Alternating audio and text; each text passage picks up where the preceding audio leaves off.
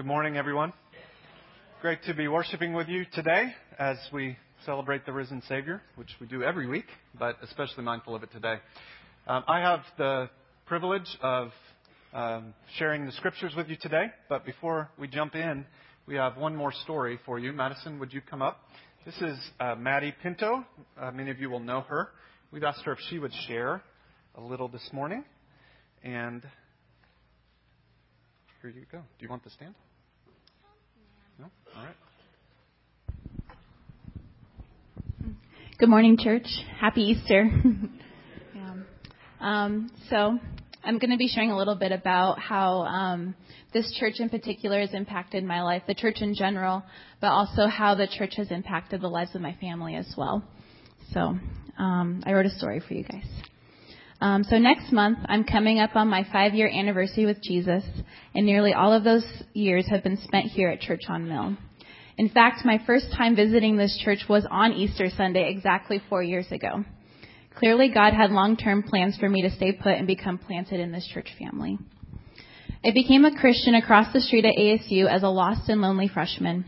I was lacking identity and starving for community when members of an on campus church got a hold of me. They shared the gospel with me, and though it struck a chord with my need, I did not accept Christ right away. I was hesitant to give my life to something that I did not fully understand. However, even though I lacked a relationship with Christ, these Christians brought me into their community and made it their priority to love and serve me. They made every effort to invite me to church events, to study parties, to movie nights, to go out to eat, to Sunday morning worship, to Bible studies, or just to hang out with them on campus. After a semester of being a part of a Christian community as a non-believer, I began to see that there was something decidedly different about how God's people live life together. I couldn't figure out exactly what that difference was, but I wanted to be a part of it. It was this witness of the church that helped me take that leap of faith and give my life to Christ at the end of my freshman year of college. Shortly after becoming a believer, God began leading me to seek out a new church home. My search ended quickly because Church on Mill was right across the street within walking distance of my dorm. I visited for the first time on Easter Sunday four years ago and never left. I became a member about a year later, and since then, God has used this church family to love me back to health.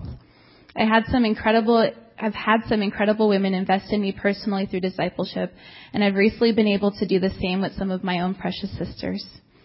I'm able to be messy here, and my brothers and sisters are messy with me too. I'm very much myself with these crazy, Jesus loving people who I have the privilege to call my family. I have committed myself to this body because God has called me to share my life, the good, the bad, and the ugly, with His people here. Church on Mill is the laboratory that God has placed me in to transform me into the daughter that He designed me to be. Throughout this process, however, I still had my biological family back home who did not know the Lord.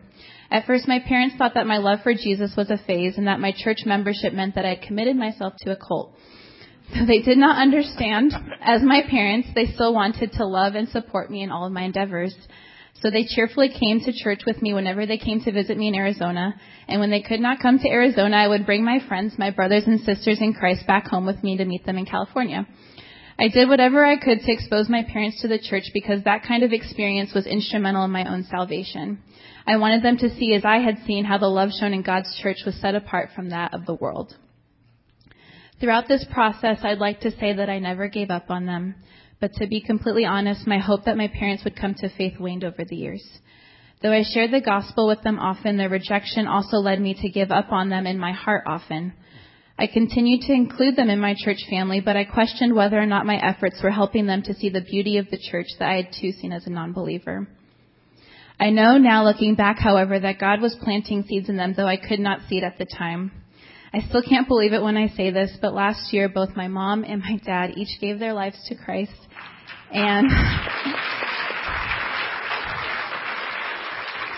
And this past November, I had the privilege of baptizing them in their own brand new church in Southern California.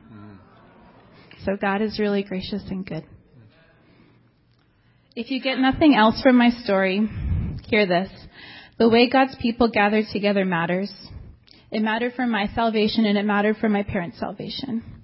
While our individual testimonies are invaluable to our witness to the world, the testimony of the church speaks volumes about God's character to those who are still strangers and aliens to his kingdom. In the Gospels, Jesus says that the greatest commandment is to love the Lord your God with all your heart, your soul, with all your mind. Um, however, the second right after this is to love your neighbor as yourself. Next to our love for God, our love for His people is supreme. Therefore, the way we do church, the way we gather together, and the way we practice the one another's of Scripture are incredibly important to God. I have learned that the Word speaks loudly to what the church should look like, and I'm convinced that is something that we cannot afford to get wrong. The world is watching us, and our responsibility as the church is to demonstrate the beauty of the gospel through the way that we gather together. I believe that this is a part of our identity at Church on Mill, and I pray that God continues to use us collectively as a body to be a powerful witness to the world, as it was for me and for my parents. Thank you.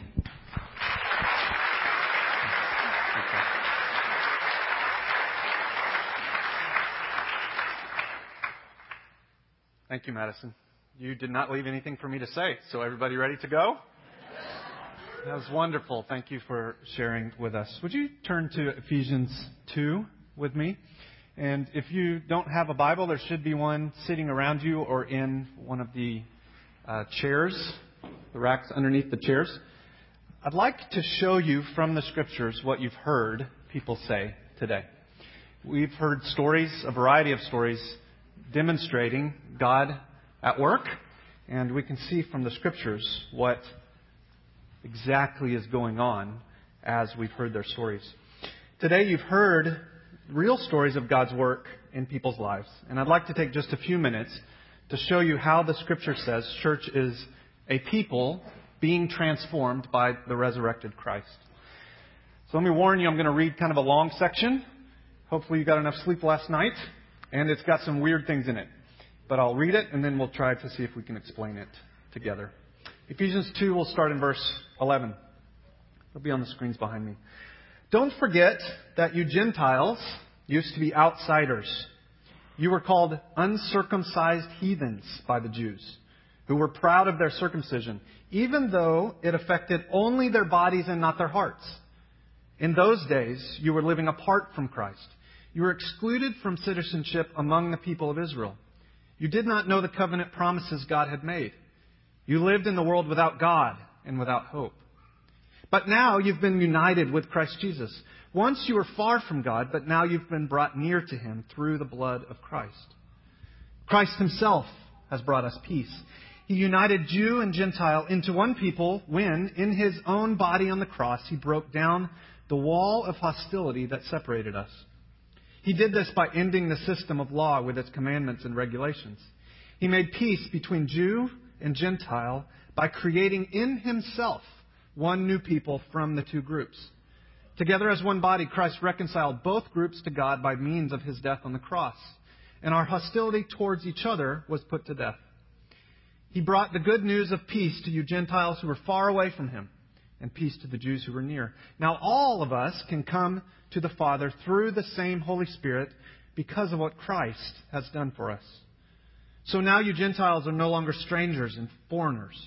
You're citizens along with all of God's holy people. You're members of God's family. Together we are His house, built on the foundation of the apostles and the prophets. And the cornerstone is Christ Jesus Himself. We're carefully joined together in Him, becoming a holy temple for the Lord. Through Him, you Gentiles are also being made part of this dwelling where God lives by His Spirit. God spoke through a man named Paul to write to a group of people in a town called Ephesus. One of the main things Paul is saying in this long passage is simply this that church is a collection of people who have experienced dramatic transformation. You heard it in Maddie's story, you heard it in Sarah's story, and you heard it in Chuck's story. And all that we heard was simply this passage in the everyday language of real people like you and me. And we'll come back to that idea in just a minute. Christopher Hitchens, who is one of the most popular atheists of our day, wrote a book called God is Not Great. He died a few years ago, and he was an incredibly engaging writer. Maybe some of you have read him. Very well written books. He had a pretty interesting history with religion, including joining a Greek church simply because he wanted to please his in laws. That's a long step to take to please the in laws, isn't it? In God is Not Great, he argues that religion is the cause of the world's problems. He views religion as, quote, man made wish thinking, whose entire record is one towards war, hate, and strife. Hitchens was asked if he was traveling in a new city and a group of men were coming down the street towards him in the evening. Would he feel safe or less safe if he was to learn they were coming from a prayer meeting, some kind of religious gathering? Here's his response, and it will be on the screens. Just to stay within the letter B. I've actually had that experience in Belfast, Beirut, Bombay, Belgrade, Bethlehem, and Baghdad. In each case, I would feel immediately threatened if I thought the group coming towards me in the dusk was coming from a religious observance. His position is that all over the world, regardless of the religion, religion poisons everything. He says that religion is the problem in the world. Friends, I wonder if some of you feel the same way. Is that your perspective? Have you found a local AA meeting to be more kind and supportive than the church you were forced to attend as a child? Have you made better friends in your yoga class than you ever did in your Sunday school class? Are there religious speakers you've heard whose sermons and books breed ignorance and hate, not love for God and love for people? If we're honest, there is a measure of truth in Hitchens' statement, isn't it? Religion has been a culprit of evil in the world, and Christianity is not immune to that. But in the words of D.A. Carson, it's not as if religion poisons everything while everything else is good.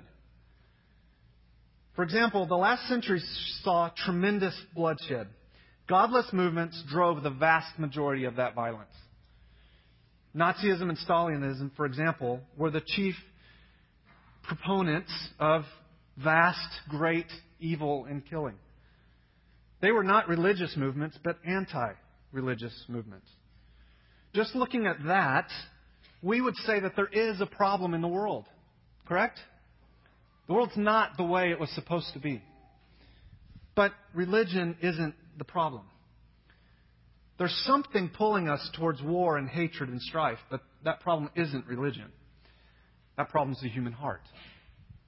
And what Paul sought to tell us in Ephesians 2, we could break down maybe into three categories or buckets. One is that there is a problem in humanity. Two is that God has a solution. And that three, there is a way forward. So I'd like to take just a few moments to talk you through those few things humanity's problem, God's solution, and our way forward. Let's start with the first humanity's problem. Paul says in Ephesians 2 that our problem is that we are by nature selfish, sinful people. That our tendency is towards division and conflict and bitterness, not away from it. That people left to our own devices fight and quarrel and have strife. We don't get along. Ephesians 2 gives us one of the greatest demonstrations of that selfishness. And this singular example speaks in such a way as it sheds light on the whole of humanity. Look at verse 11 again. It says, Don't forget that you Gentiles used to be outsiders.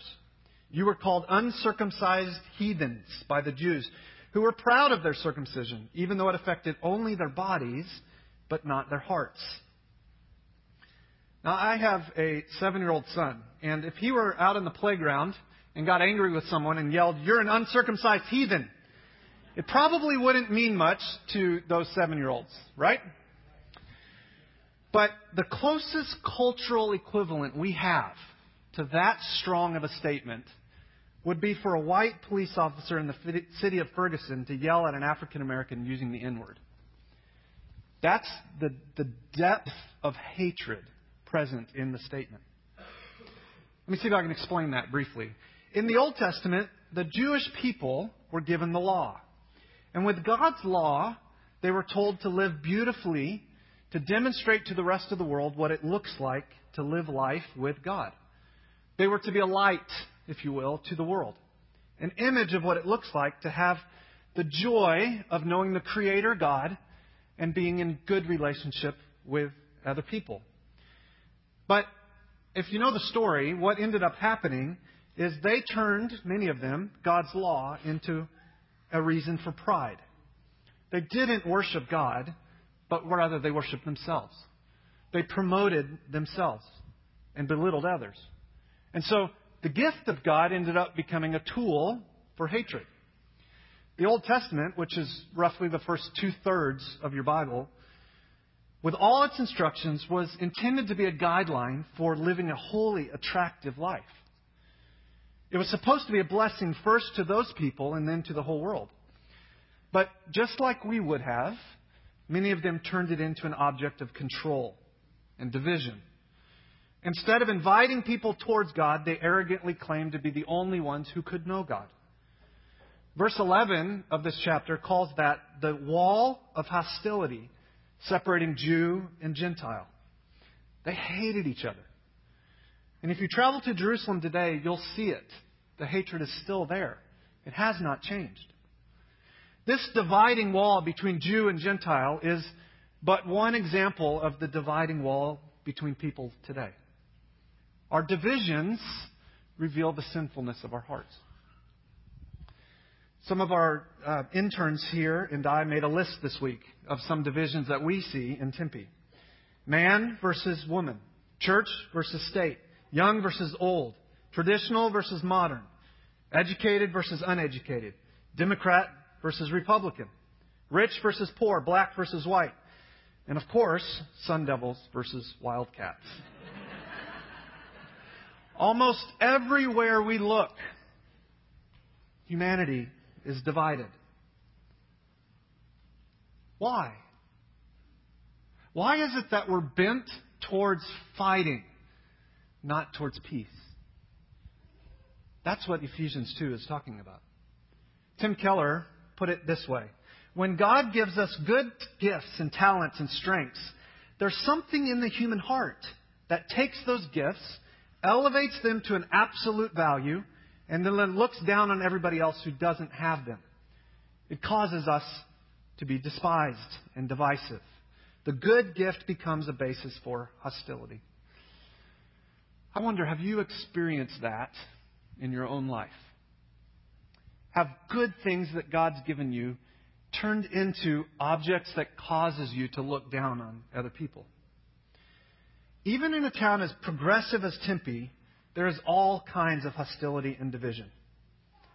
Every one of us is bent towards thinking we're right, and therefore everybody else is wrong.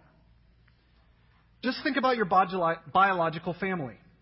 Are there fights between people so deep that family gatherings are painful? Are there people in your extended family who hate each other so much they don't even talk?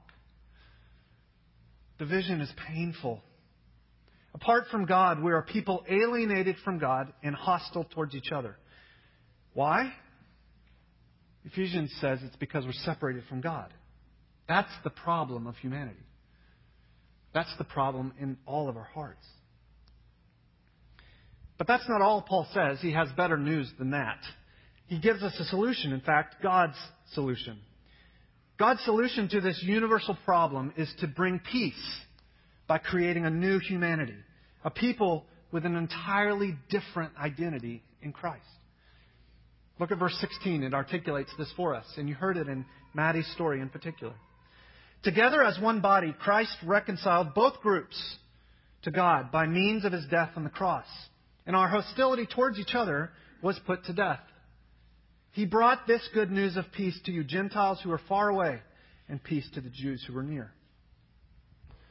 Christians believe that the death of Jesus Christ tore down the wall of hostility, first between Jew and Gentile, but then between all of us and all the dividing walls that remain. God's people are a new humanity transformed by God's grace and gathered together to worship Him and care for one another and bless the world. In a word, that's church. That's why you've heard these stories today. True stories.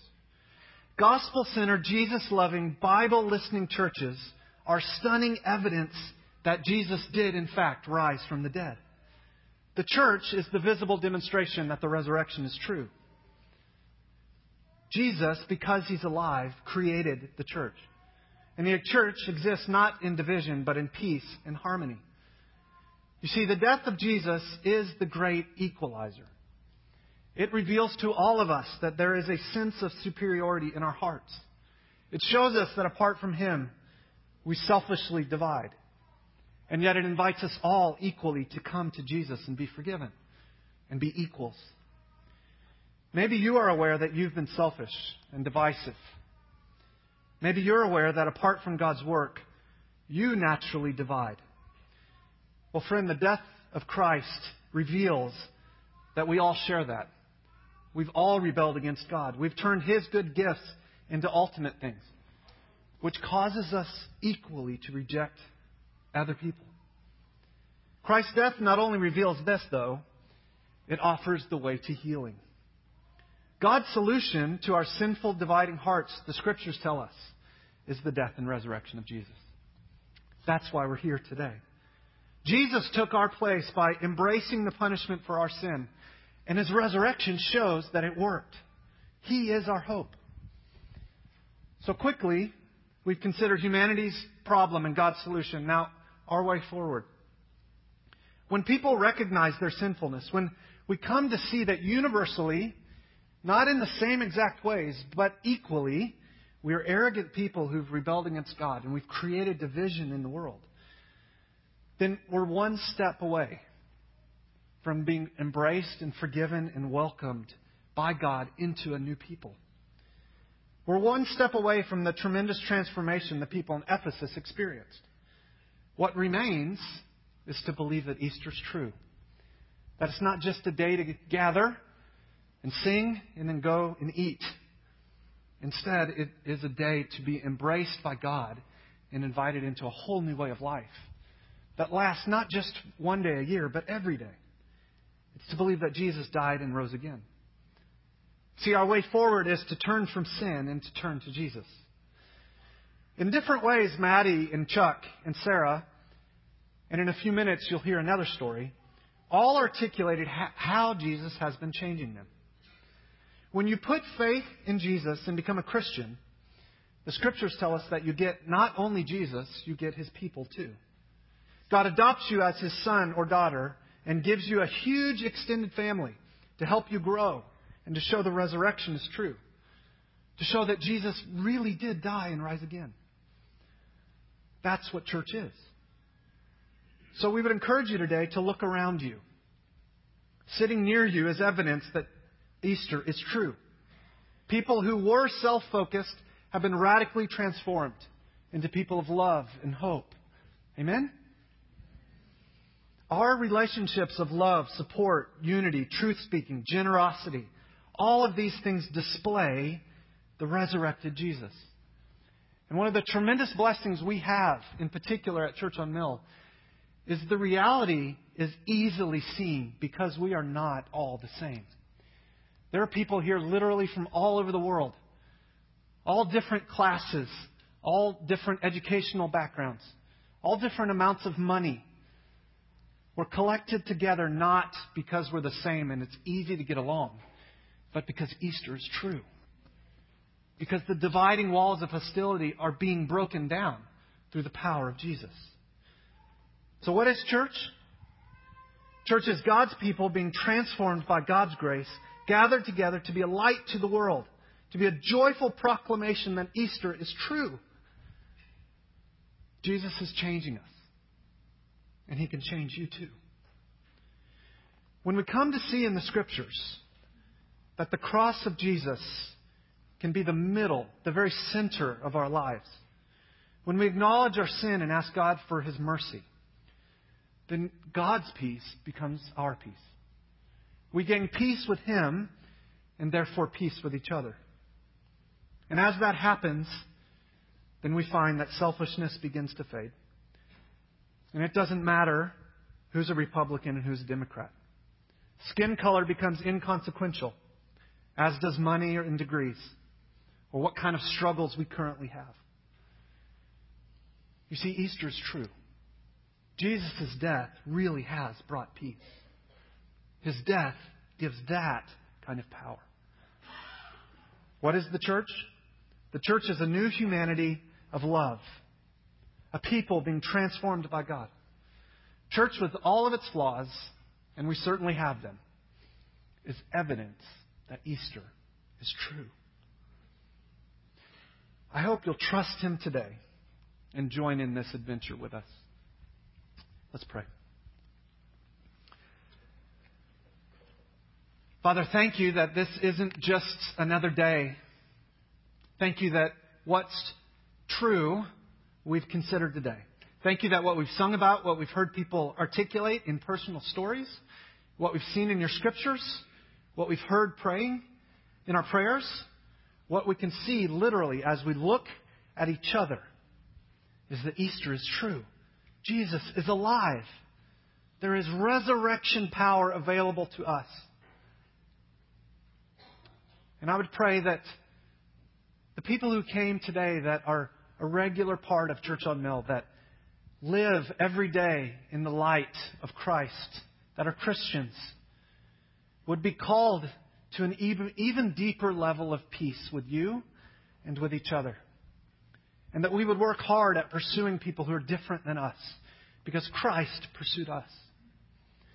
I would pray for others here who maybe don't frequent a gathering of people being transformed by God. Church isn't a normal part of their lives, but at some point in their past, they trusted Christ. God, would you invite them to come back, to be a regular part of God's work transforming people? I don't care so much if that's here, but just that it's somewhere where there's a collection of people, your church, who can encourage them and help them grow, and they could do the same. And God, lastly, I would pray for people who came today who have never experienced the transforming work of Christ. God, may you break down the dividing walls. May you answer their questions. May you invite them, even where they're sitting today, to trust you, to turn from sin and turn to you. And God, we praise you for Jesus, who is alive, who is powerful, and in whose death there is forgiveness, and whose life there is grace and transforming power. And as we hear this again in just a moment in another story, we praise you for it. In Jesus' name I pray. Amen. Amen. Ushers, let's come forward and take up the offering. And as they are doing that, the uh, we're going to see another celebration with a, a baptism. And Darla Dillahay has just recently decided to follow Christ and wants to follow him in obedience with baptism. Pat Nickel, you guys come on into the waters. And then as they share, listen, and then ushers go ahead and come forward and take up the offering, please.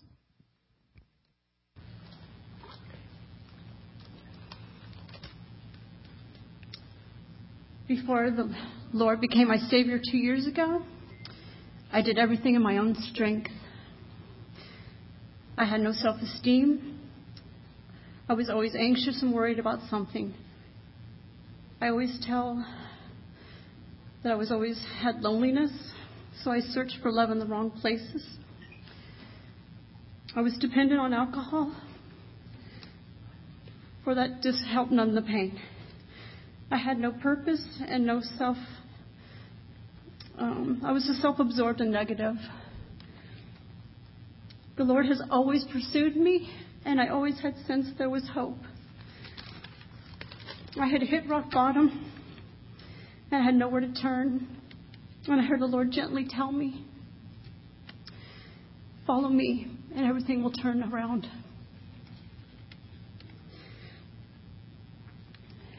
Sorry, I lost my place. I chose to believe in Him that day with every detail of my life. And he immediately gave me self worth and confidence. I became happy and filled with joy. He gave me peace in all my circumstances, and I have now been sober for two years.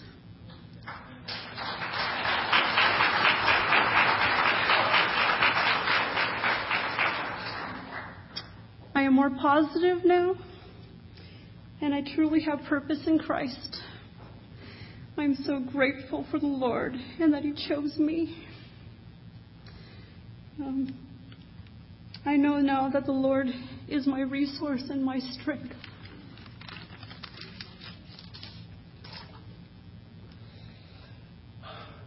This is such a, a privilege to be able to baptize you because you have trusted Jesus as uh, your Savior, but also as the Lord and ruler in your life. Uh, I baptize you, my sister, in the name of the. Hold your hands. No, hold your hands. Your hands together. Relax. We didn't rehearse this. Bend your knees. Baptize you in the name of the Father, and the Son, and the Holy Spirit.